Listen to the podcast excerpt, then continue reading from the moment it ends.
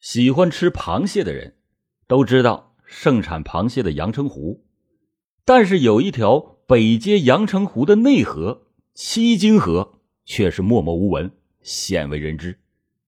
这条小河昼夜不停的向北流去，却流出了一个一波三折的破案故事。欢迎您收听老欧讲大案《荒唐碎尸案》，原文作者鲁宾。清晨六点多，七家泾河边工地上，有一位农民工来到了河边杂乱的草滩去方便，就在无意中发现了草丛中有一块长形的酱色的漂浮物。他开始还以为是一块腊肉，闲着没事他就好奇的去观察，发现这腊肉的边角上有一撮黑毛。他就感到有点蹊跷，于是他就警觉的仔细查看，他是越看越像人肉，于是，在下午两点打了幺幺零报了警。阳澄湖半岛派出所接到报警以后，两位民警开着警车赶到了七家泾河石博岸边，看了半天也搞不清这是人肉还是腊肉。于是就打手机向工业园区分局刑警大队报了告。很快，法医和技术人员全都赶来了。法医看完之后，初步的断定这是人的躯干，决定带回去再仔细的鉴定。这发现人肉的消息是不胫而走，吃完晚餐的民工们都好奇的前来围观。为了保护现场。派出所又派来了一波民警，用黄色的警戒带把这块少有人问津的地方封锁了起来。到了晚上七点左右，法医下了确切的定论：这是一块人的躯干。当天晚上，阳澄湖半岛派出所就成立了专案组，连夜的开始搜集有关的信息。这一天是二零一五年五月十九日。所以就定为了五幺九案件。四十多名专案组的成员围坐在派出所四楼的会议室，首先听了法医介绍案情。法医说：“这是一块上半身人体的躯干，死者是一名女性，年龄大概在三十岁到五十岁之间，子宫里还有避孕环，有生育史。”死者的子宫比较大，从此就可以推断出这名女性的身高大概在一米六五到一米七零，尸体已经呈现了蜡化的状态。湿蜡的现象一般需要一个月到一年的时间，而南方的天气比较潮湿，这个过程很容易就被缩短。从这块躯干的化验结果来看。说明这名女子死亡的时间大概在三个月到半年的时间。听完了法医的介绍，大家就开始分析案情。因为地处偏僻的地带，当时没有监控摄像头，给破案工作带来了难度。有人就认为这凶手在当地作案，然后抛尸在河边；还有人认为是凶手在别处作案。然后抛尸到河里，躯干是顺着河水漂流而来。众说纷纭，莫衷一是。最后，专案组决定采用最传统的笨方法，分几路人马深入小河的周边走访摸排。第二天，其中的一路侦查员听到两位河道清淤工人的回忆，就在大约十多天前。他们在打捞淤泥的时候，曾经打捞起一块酱色的东西，仔细一看，是一块腊肉。小年轻们就随手扔在了河边的草丛中。另一路侦查员听到河边工地上的民工反映，已经有许多人见过这块躯干，都以为是腊肉，也就都没有当回事这件事大约已经有十多天了。还有一路侦查员请教了水文的专家，专家们测了河水的流速，河道水面是由南向北流去，流速大概是每秒零点一米，而水底则是由北向南流，因为不受风力的影响，流速非常的缓慢。二十四小时的流速是一到两米。到底是就地抛尸还是漂流而来？水文专家也没有办法解答。根据几路侦查员的走访摸排的情况，有人分析就认为河里边还可能有尸块，凶手在抛尸的过程中也有可能会把死者的遗物一起的抛入到河里。对此，专案组就决定。在打捞出躯干的河段上下五十米之间的两边筑起堤坝，把水抽干，寻找另外的尸块和遗物。这把河流截断，然后抽干河水，那可是一个大工程。但是在没有任何线索的情况下，只能是采取这个笨的方法。侦查员们先请民工筑坝，然后又找来了几台抽水机。二十四小时的不间断的抽水，马不停蹄的，一共抽了五天五夜，这河水才被抽干。这虽然是一个笨方法，但是确实有效。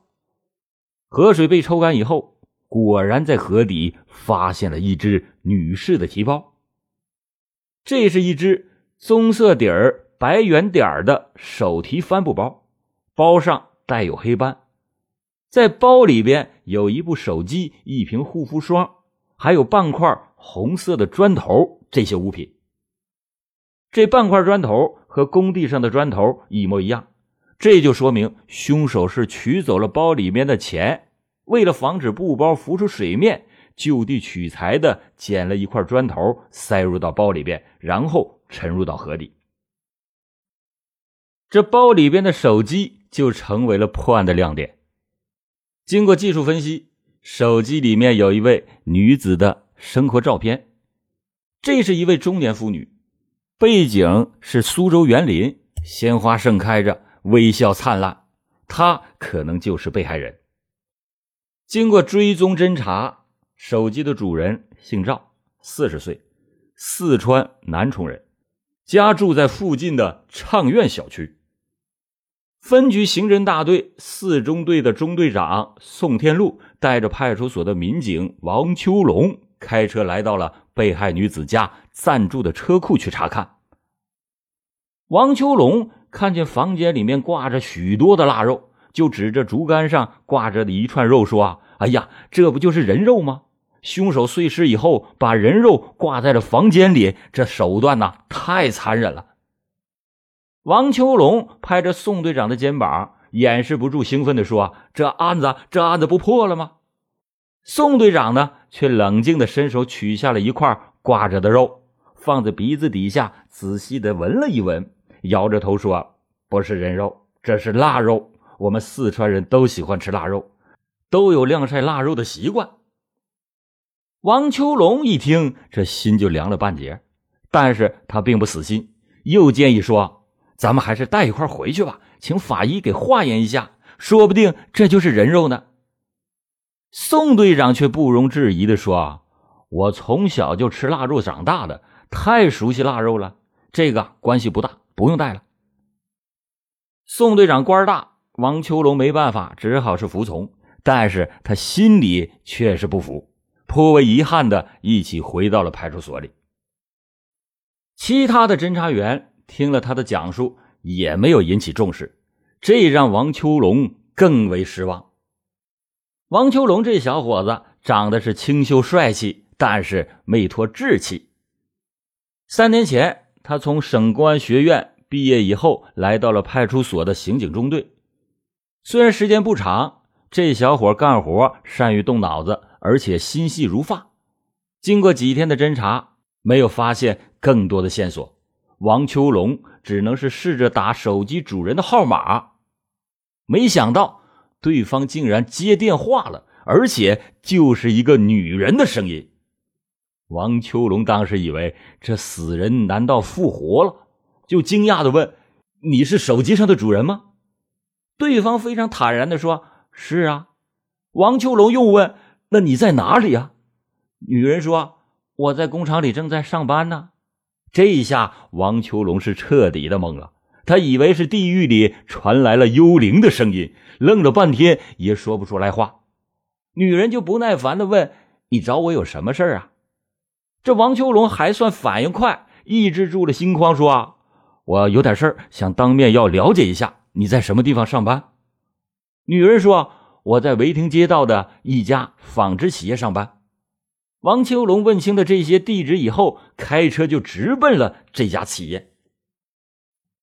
宋队长和王秋龙都想见见这个奇怪的被害人，都想弄清楚这到底是怎么回事。二十分钟以后，他们顺利的就找到了这家私营企业。宋队长报出了要找女子的名字，门卫很快就叫出了一位中年的女子。他们和手机照片上的女子一比对，是一模一样。宋队长和王秋龙都惊出了一身的冷汗，开始也纳闷了起来，心想他怎么可能又复活了呢？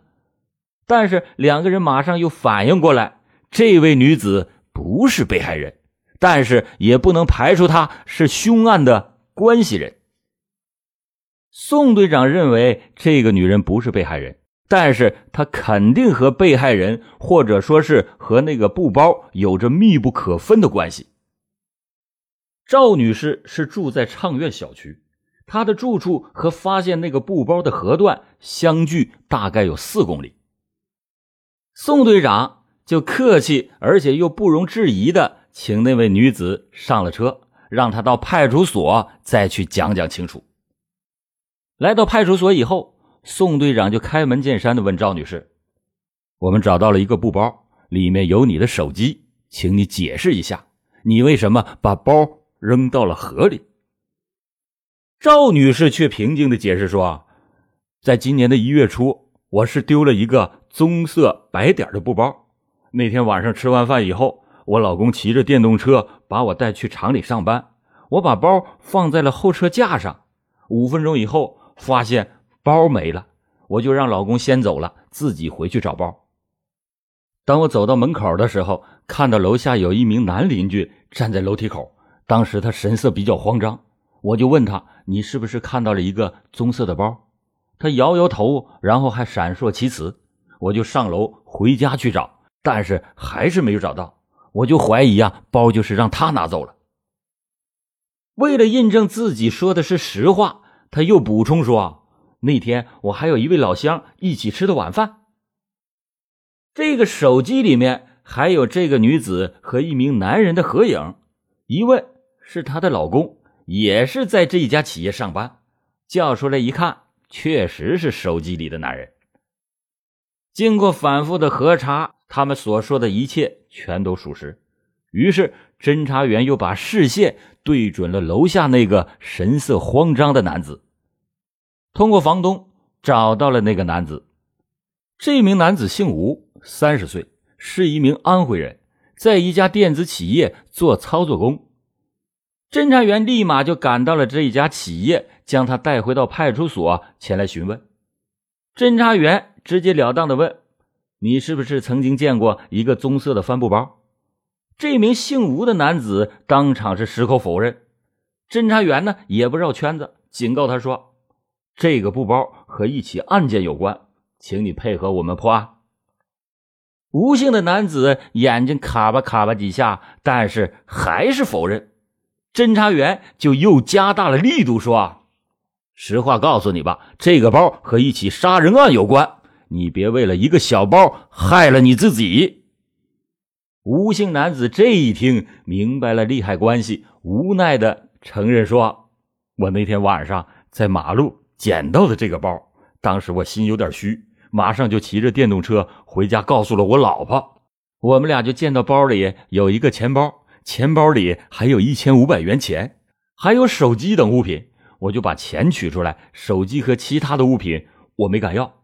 随后我又骑着车向小河的北面过去了，大概骑了十分钟的路，发现河边有一个荒草滩，我就趁着黑漆漆的夜色。随手捡了一块砖头，放在了包里，把这个包就扔进了河里。之后马上就找来了吴姓男子的老婆，分头询问，他们彼此说的一致，线索这样又断了。此时离案发的时间已经是第五天了。经过了诸葛亮会议的讨论，有人就认为尸体是来自于娄江河，是凶手在无锡、苏州等地杀完人以后，把尸块扔进了河里，从那里漂流而来。也有人说是凶手在当地行凶以后就近扔的尸块。王秋龙就大胆的假设死亡的时间是在半年左右，他认为。人呐都有趋利避害的本能，凶手是不会就近抛尸的。抛尸地点不是在发现尸块的七家泾河，而是经过长期的水底流动，是由北向南，直至七家泾河内被捞起。因为河底的水流很慢，应该是从远处飘来的。与会者意见相左，各执己见。最后，大家取得了共识。那就是应该先寻找尸源，找到了尸源，破案就成功了一半。分局局长万伟平就下了死命令，不要放过任何一条线索，每个失踪人员必须要见到本人才能撤销。寻找尸源采取了两种方法，一个是在公安的内网上发寻找尸源的协查通告，请各地的公安部门协助提供信息；对外呢。张贴寻尸启事，并且利用微博和微信广为的转发，请老百姓提供线索，有功者还给予奖励。另一种方法是在派出所内部对一年半以来的失踪人员逐一的筛选，寻找可疑的对象，分工很具体，各司其职。王秋龙呢，负责违亭地区失踪人员的甄别筛选。